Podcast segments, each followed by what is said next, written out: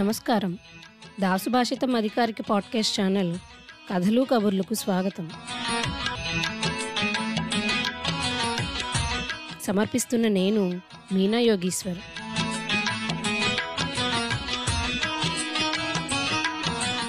ఈ వారం జరిగిన విషయాల గురించి మాట్లాడుకుంటున్నాం. ఇది సాహితీ సేవ కాదు ద్రోహం. కాపీ హక్కుల సదస్సులో రచయిత మధుబాబు ఆగ్రహం. మనం రోజు టెలిగ్రామ్ యాప్లోను ఈమెయిల్స్లోను యూట్యూబ్లోను ఎన్నో పుస్తకాల పీడిఎఫ్లు ఆడియోలు చూస్తూ ఉంటాం. ఇప్పటికీ ప్రింటింగ్లో ఉండి డిమాండ్లో ఉన్న పుస్తకాలు ఉచితంగా దొరుకుతుంటాయి. మనం కూడా ఒక్కోసారి పెద్దగా ఆలోచించకుండా వాటిని చదవడమో వినడమో వేరే వారికి పంపడమో చేస్తుంటాం. కానీ అలాంటి పనుల వల్ల రచయిత కోల్పోయేది ఎంత ఉంటుందో తెలుసా? డబ్బులు మాత్రమే కాదు. మార్కెట్లో వాళ్ళ పుస్తకాలకు డిమాండ్ మాత్రమే కాదు. మనశ్శాంతి కోల్పోతారు. రాయాలన్న ఉత్సాహాన్ని కోల్పోతారు. ఇలా దొంగతనంగా తమ పుస్తకాలను ఉచితంగా పంచిపెట్టే వాళ్ళతో చేసే యుద్ధాల వల్ల సృజనాత్మకత కోల్పోతారు.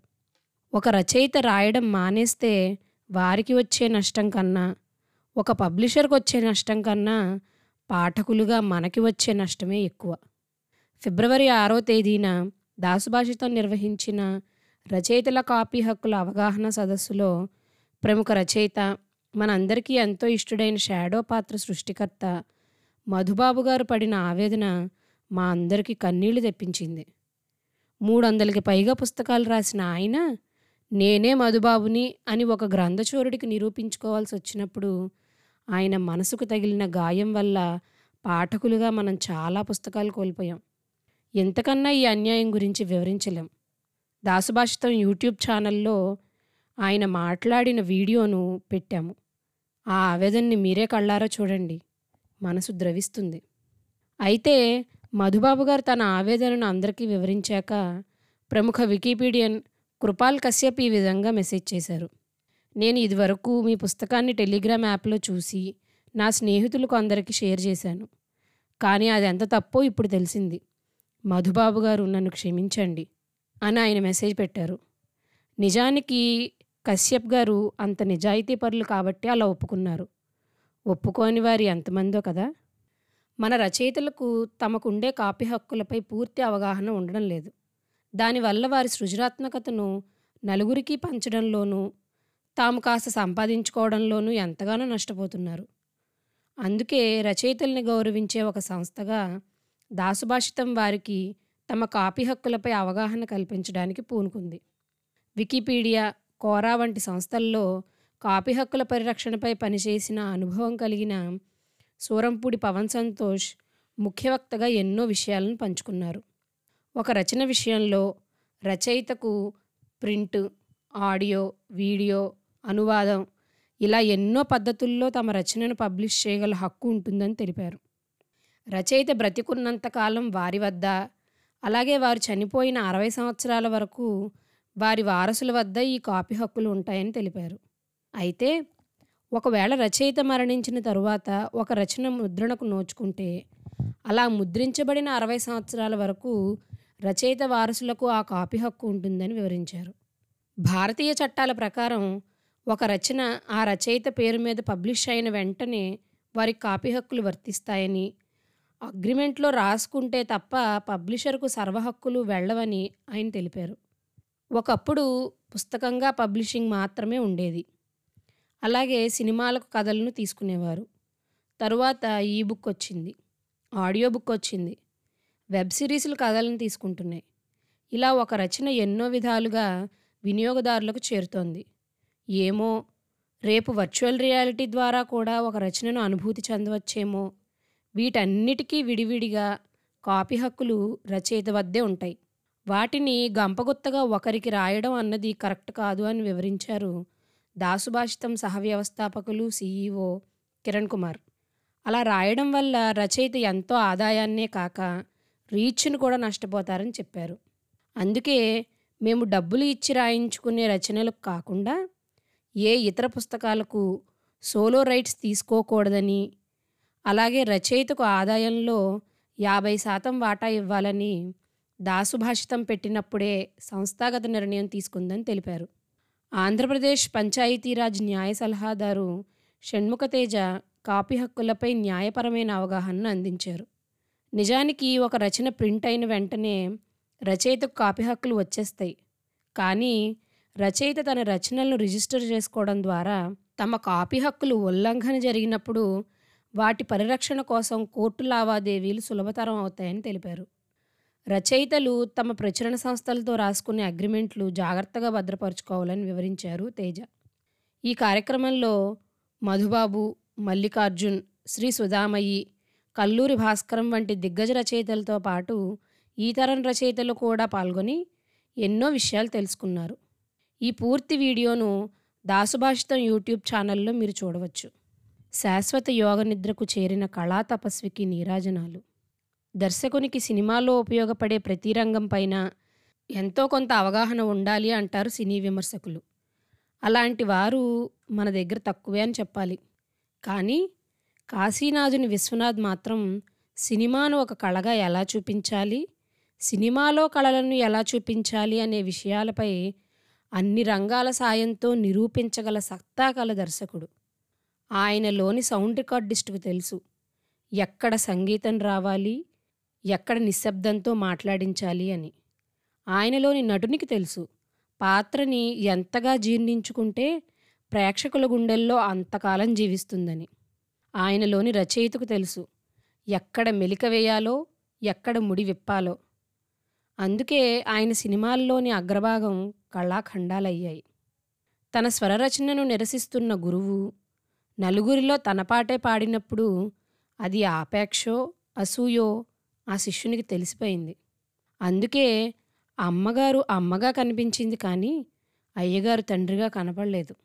అలాగే ఏ శిష్యుని విద్యను తృణీకరిస్తూ వచ్చాడో అతని పాండిత్యాన్నే నలుగురిలోనూ పాడాల్సి రావడం దానికి వచ్చిన చప్పట్లలో ఆ శిష్యుని చప్పట్లు మాత్రమే వినిపిస్తూ పరిహసిస్తున్నట్టు అనిపించడం తన పొరపాటే అని గురువుకి తెలుసు కానీ ఒప్పుకోలేడు.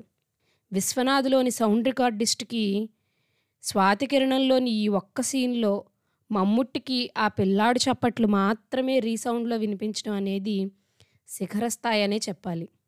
సప్తపదిలో అమ్మలక్కలు తనపై వేసే నిందలకు బాధ ఉక్రోషంతో హేమ ప్రళయతాండవం చేసిన సాగర సంగమంలో బాలు సినిమాల్లో పిచ్చిగంతులు వేయాల్సి రావడంపై కోపంతో నడి రోడ్డుపై విలయతాండవం చేసిన జనమంతా తనను వెలివేసినట్టుగా కచేరీ వదిలి వెళ్ళిపోతే అవధరించారా విని తరించారా అని శివుణ్ణే తన పాటతో శంకరాభరణం శంకరశాస్త్రి శాసించిన ప్రేమ పంచి పెంచుకున్న కొడుకు తనను బాధ పెడితే పెద్ద షూ కంపెనీ ఓనర్ అయిన తన గదిలో కూర్చుని అందమైన చెప్పుల జతను విరామం లేకుండా కుట్టిన కొడుకు కలెక్టర్ అయినందుకు మాత్రమే కాక ఊరిని నిలబెట్టగలిగే ప్రయోజకుడైనందుకు సంతోషంతో కొలిచినందుకు నిన్ను కోదండ రామ కోటి దివ్వెల సాటి కొడుకు వైనావా అంటూ సన్నాయి వాయించి కృతజ్ఞతలు చెప్పిన విశ్వనాథ్ ప్రేక్షకులకు ఇన్నిటి ద్వారా చెప్పింది ఒకటే.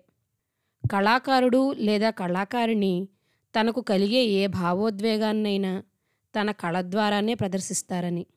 ఈ సున్నితమైన విషయం తెలియాలి అంటే అంత ధాటిగా సినిమాలో చూపించగలగాలి అంటే స్వయంగా ఒక కళాకారుడే అయి ఉండాలి. ఇక ఆయన సినిమాల్లోని సంగీతం గురించి సాహిత్యం గురించి కొత్తగా చెప్పాల్సిందేముంది? సాధారణంగా ఆయన సినిమాల్లోని సన్నివేశ బలం వల్ల చాలా బాగుండే పాటలు అద్భుతాలు అజరామరాలు అయి కూర్చుంటాయి. సాగర సంగమమే ఒక యోగం పాటైన శంకర నాద శరీరా పరా అయినా ఏ కులము నీదంటే అయినా కొలిచినందుకు నిన్ను కోదండరామ అయినా ఆనతి నీయరా హరా అయినా సిన్ని సిన్ని కోరికలడగా శ్రీనివాసుడు నన్నడగా అయినా అందెల రవమిది పదములదా. అయినా ముద్దుల మా బాబు నిద్దరోతున్నాడు అయినా చరణ కింకిణిలు గల్లు గల్లు మన. అయినా అవి వచ్చే సన్నివేశం ఆయా పాటల్ని చిరస్థాయిగా గుర్తుంచుకునేలా చేశాయి. ఇలా నటన పాటలు కథ మాటలు స్క్రీన్ ప్లే కెమెరా పనితనం అన్ని రంగాల్లోనూ విశ్వనాథ్ గారికి ఉన్న మంచి అభిరుచి ఆయన సినిమాలను ఈ స్థాయిలో నిలబెట్టాయి. తొంభై రెండేళ్ళ పూర్ణ జీవితాన్ని అనుభవించిన ఆ కళాతపస్వి తన సినిమాల ద్వారా ఎప్పటికీ మనతోనే ఉంటారు. భర్తృహరి వాక్యాన్ని ఆయన తన సినిమాలో చెప్పినట్టు జయంతితే సుకృతినో రససిద్ధ కవీశ్వర నాస్తి తేషాం యసక్కాయే జరామరణజం భయం ఆ అద్వితీయమైన కళాకారుని మాటలను దాసుభాషితం కూడా భద్రపరుచుకోగలడం మా అదృష్టంగా భావిస్తున్నాం. ప్రముఖ రచయిత్రి విమర్శకురాలు డాక్టర్ సి. మృణాల్ని కె. విశ్వనాథ్ గారిని చేసిన ఇంటర్వ్యూ మన యాప్లో వినండి. తన సినిమాలపై జీవితంపై తన ఆస్థాన కవుల వంటి వేటూరి సిరివెన్నెలలపై తన సంగీత రసధుని కెవి మహదేవన్ ఇళయరాజాలపై తన మన గాంధర్వుడు బాలుపై ముఖ్యంగా తన పాత్రలపై ఆయన చెప్పిన బోల్డ్ అన్ని సంగతులను వినండి. ఆస్వాదించండి.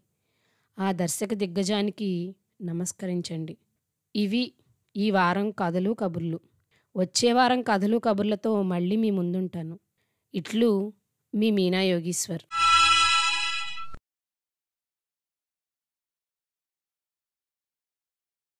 ఈ శీర్షికలోని అన్ని భాగాలను వినడానికి దాసు భాషితం యాప్ను ఇప్పుడే డౌన్లోడ్ చేసుకోండి. లింకు డిస్క్రిప్షన్లో ఉంది.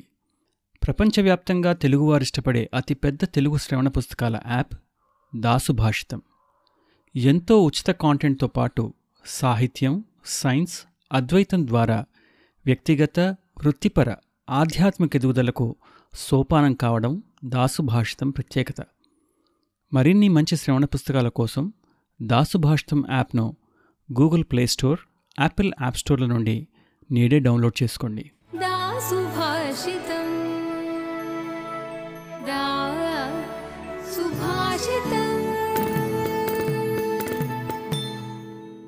దాసుభాషితం.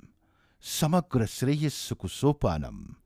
డబ్ల్యూడబ్ల్యూడబ్ల్యూ డాట్ దాసుభాషితం డాట్ కామ్